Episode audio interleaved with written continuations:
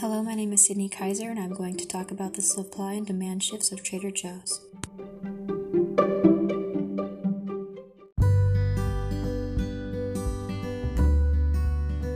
What I will talk about first is tastes and preferences and how it creates a right demand shift for the store. A former employee, Mark Gardner, said they would tell us you're going to be looking for customers who seem like they can't find something that they want or just seem curious about something. You are going to initiate conversations with these people, and we want you to be friendly. We want you to be chatty. We want you to be empathetic. And more than anything else, we want you to do what it takes to make customers feel appreciated and wanted. When customers notice these things, they're going to want to be coming back for more. So, this is a re- reason why Trader Joe's is so success- successful.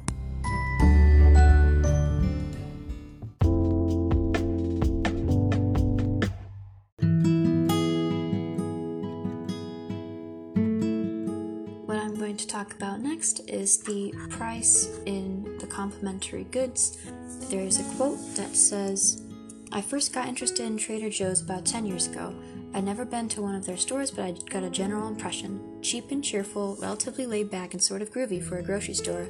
Apparently, a reflection of its surfy California roots.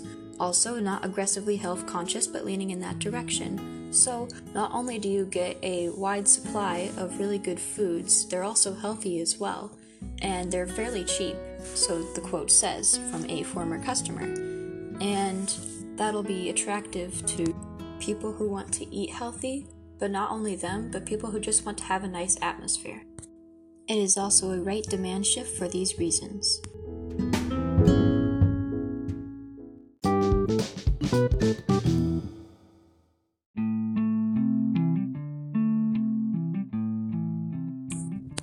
For my last shift, I will be talking about a supply shift and the prices of their goods, and how, like my last quote said, that they were cheap. And even though they were cheap, you would think that it'd be a left supply shift because they wouldn't get much profit out of it. But that's not the case since the store has, quote, it doesn't just have customers, it has fans, end quote. So, they're getting so many customers to buy their goods that they're getting even more profit out of that. So, in turn, they keep doing more cheaper prices.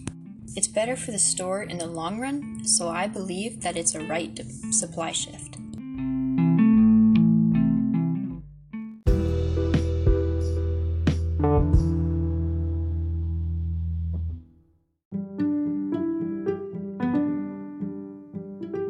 Thank you for listening to my podcast on the demand and supply shifts for Trader Joe's.